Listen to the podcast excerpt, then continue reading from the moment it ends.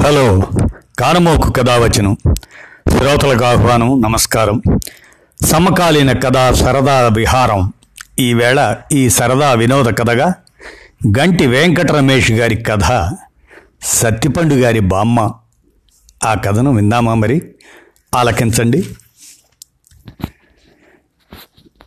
సత్తిపండు నీకు ఫోన్ బాబు. భార్య మయూరి పిలుపు వినగానే సత్యనారాయణమూర్తికి చిరెత్తుకొచ్చింది. కంప్యూటర్లోంచి తల పైకెత్తి కోపంగా చూశాడు. నీకు లక్షసార్లు చెప్పాను అలా పిలవద్దని. పళ్ళు పటపటా కొరుకుతూ అన్నాడు. అయ్యో నేనెందుకు అలా అంటానండి? మీ బామ్మ ఫోన్ చేసింది సత్తిపండుతో మాట్లాడాలంది. అంటూ పెదవుల మాటన నవ్వును నొక్కిపట్టి ఫోన్ అందించింది. "హ్మ్, నేను బిజీగా ఉన్నానని చెప్పు. చిరాగ్గా అన్నాడు. బామ్మగారు ఆయన బిజీగా ఉన్నారంట. ఫోన్లో దీర్ఘం తీసింది. నాతో మాట్లాడడానికి బిజీయా? ఏమిటమ్మాయ్ స్పీకర్ ఆన్ చేయి. బామ్మగారి గొంతు దాటిగా వినిపిస్తుంది. ఏరా బడుద్దాయ్? నాతో మాట్లాడడానికి కూడా టైం లేదా? బామ్మ మాట వినగానే సత్తిపండుకు తెక్కరేగింది. నేనేం నీలాగా ఖాళీగా లేను ఉద్యోగం చేస్తున్నాను. నోర్ముగిరా సత్రకాయ వెదవా ఈ లోకంలో నువ్వు ఒక్కడవే ఉద్యోగం చేస్తున్నావా? మీ తాత తహసీల్దార్ ఉద్యోగం చేస్తూ కూడా నా చీరలు ఉతికేవాడు. నువ్వు నీ బోడి ఉద్యోగం. ముసలావిడ తిట్లు మొగుడి ముఖ కవళికలు చూసిన మయూరికి నవ్వు ముంచుకొచ్చింది. బామ్మా! అంటూ గావు కేక పెట్టాడు. ఎందుకా అరుపులు? నలుగు పిండి సన్నాసి. పొద్దస్తమానం ఆ వెదవ కంప్యూటర్ ముందు కూర్చొని మేటలు నొక్కడమే కదా నీ పని? ఏదో లోకాన్ని ఉద్ధరిస్తున్నట్లు పోజు కొడుతున్నావు అంట్ల వెదవా? బామ్మగారు అష్టోత్తర శతనామావళి మొదలుపెట్టేశారు. మయూరికి నవ్వాగడం లేదు. ఓవైపు బామ్మ తిట్లదండకం మరోవైపు భార్య పకపకలతో సత్తిపండు కోపం నషాళానికి ఎక్కుతుంది. భార్య చేతిలోంచి ఫోన్ లాక్కొని ఏమిటే నీ నస? చెవి తగిన మేకలా ఎందుకు అరుస్తున్నావు? ముసల్దానివి కృష్ణారామ అంటూ మూల కూర్చోవచ్చు కదా నా ప్రాణం ఎందుకు తీస్తావు? ఎంత మాట అన్నావురా బడవన్నారా బడవా? నీకు పెళ్ళాం రాగానే కళ్ళు నెత్తి మీదకెక్కాయిరా నీ ముఖానికి పెళ్ళవడమే గొప్ప. అయినా నీ ముఖం చూస్తే ఎవరైనా ఎవరితైనా చేసుకుంటుందట్రా? ఏదో మా వంశగౌరవం నా పరపతి వల్ల నీకు పెళ్ళయింది కానీ బామ్మగారి తెట్ల బండి బ్రేకులు లేకుండా పరిగెడుతుంది. మయూరి నవ్వు ఆపుకోలేక సోఫాలో కూలబడింది. కొత్త పెళ్ళ ముందు తనని చారులో కరివేపాకులా తీసి పారేస్తున్న బామ్మ ఆ మీద ఒళ్ళు మండుకొచ్చింది. ఫోన్ స్విచ్ ఆఫ్ చేసి సోఫాలో పడేశాడు. నోటికి చెయ్యడ్డం పెట్టుకుంటూ మయూరి బెడ్రూమ్లోకి పరిగెత్తింది. అక్కడి నుంచి ఆమె నవ్వులు వినిపిస్తున్నాయి. ఏమండి? భోజనానికి రండి. ఓ గంట పోయాక పిలిచింది. నేను రాను. నాకు ఆకలి లేదు. నువ్వు తినే. గోడ కుట్టిన బంతిలా సమాధానం వచ్చింది. సత్తిపండు అన్నం మీద అలక్కూడదమ్మా. భార్య ముఖంలో అదే అల్లరి నవ్వు. రెండు చేతుల్లో జుట్టు పిక్కుంటూ కసిగా పళ్ళు నూరాడు. నీ కోపం నీ క్రాఫ్ మీద చూపించకమ్మా. ఇప్పటికే పైన ఎకరం కొట్టేసింది. ఓ నాలుగు రోజుల్లో తల మీద క్రికెట్ పిచ్ తయారవుతుంది. భార్య దెప్పి పొడుపులతో సత్తిపండుకు ఇంకా కాలింది. నేను తిన్నగాక తిన్నా అన్నాడు. పోనీ నువ్వు అలిగావని భోజనం వద్దన్నావని బామ్మగారికి చెప్తాను. వద్దులే తల్లి మళ్ళీ ఆ ముసలిది గంట సేపు తింటుందంటూ. తిడుతుంది తిట్టని తిట్టు తిట్టకుండా తిట్టుద్ది. అని భోజనానికి లేచాడు. సత్యనారాయణమూర్తి అలియా సత్తిపండుకు తల్లిదండ్రులు చిన్నప్పుడే పోయారు. పల్లెటూరులో ఉంటూ ఉన్న నాలుగు ఎకరాలు పండించుకుంటూ మనవణ్ణి కళ్ళలో పెట్టుకొని చూసుకుంది. ఆవిడ గడుసుపెండం. మనసు మంచిదే కానీ నోరు జాస్తి. ఆమె తిట్టడం మొదలుపెట్టిందంటే నాలుగు వీధులకు వినిపించాల్సిందే.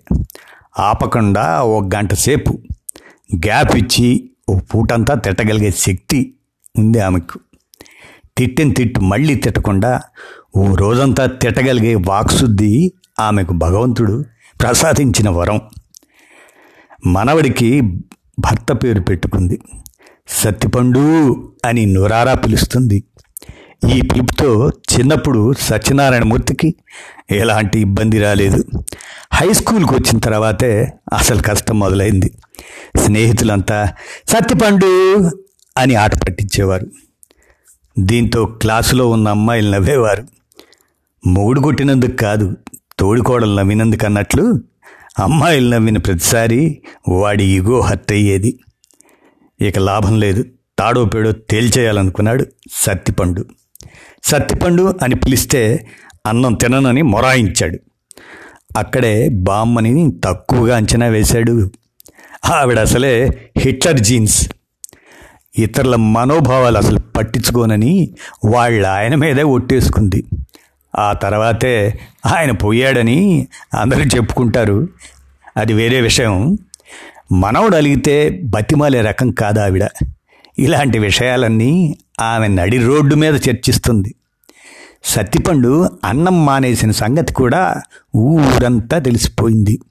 బామ్మ మాట వినడం తప్ప మరో ఆప్షన్ లేదనే విషయం సత్తిబాబు చిన్న బుర్రకు లేటుగా అర్థమైంది. స్కూల్లో జరిగిన ఏ చిన్న సంఘటన అయినా బామ్మ దృష్టికి వచ్చేది.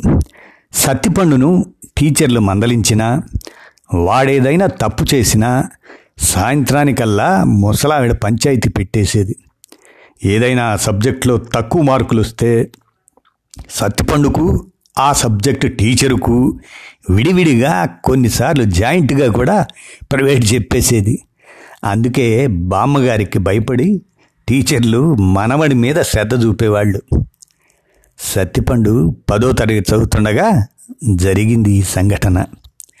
ఓ సాయంత్రం చెవిలో ఇయర్ ఫోన్లు పెట్టుకొని తన అభిమాన హీరో పాటకి స్టెప్ వేస్తున్నాడు నేల మీద కొబ్బరి నూనె పడిపోయింది.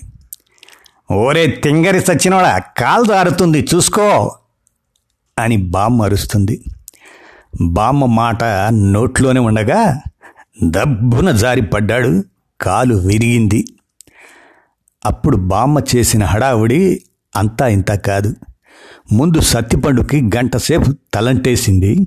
తర్వాత ఆ పాటలో నటించిన హీరోని డ్యాన్స్ మాస్టర్ని పాట రాసిన కవిని దర్శక నిర్మాతల్ని మరో రెండు గంటలు తిట్టింది.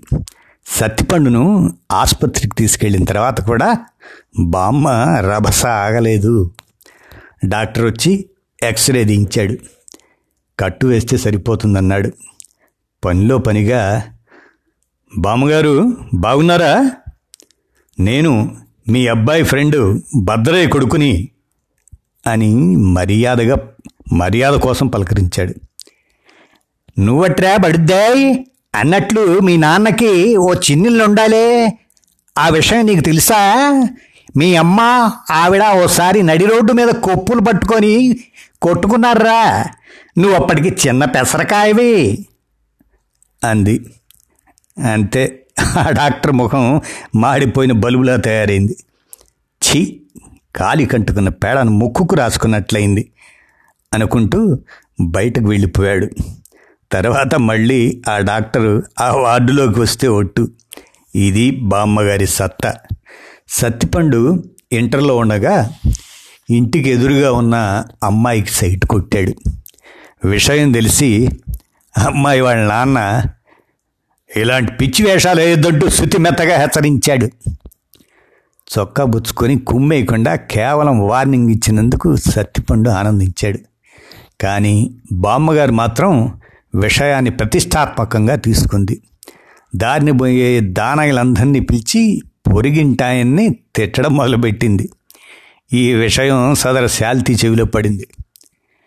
నీకు మర్యాదగా చెప్పాను. కానీ మీ బామ్మ ఊరందరికీ టామ్ టామ్ వేస్తుంది. ఈసారి ఆవిడ నోటి వెంట నా కూతురి పేరు వస్తే నీ కాళ్ళు చేతులు విరిచేస్తాను. మా అమ్మాయి జోలికి వచ్చినందుకు. అప్పట్లో ఒక ఏడాది కిందట ఒకటి కాల్ తీసేశాను. వాడిప్పుడు ఫిజికల్లీ హ్యాండిక్యాప్డ్ కోటాలో గవర్నమెంట్ ఉద్యోగం సంపాదించుకున్నాడు.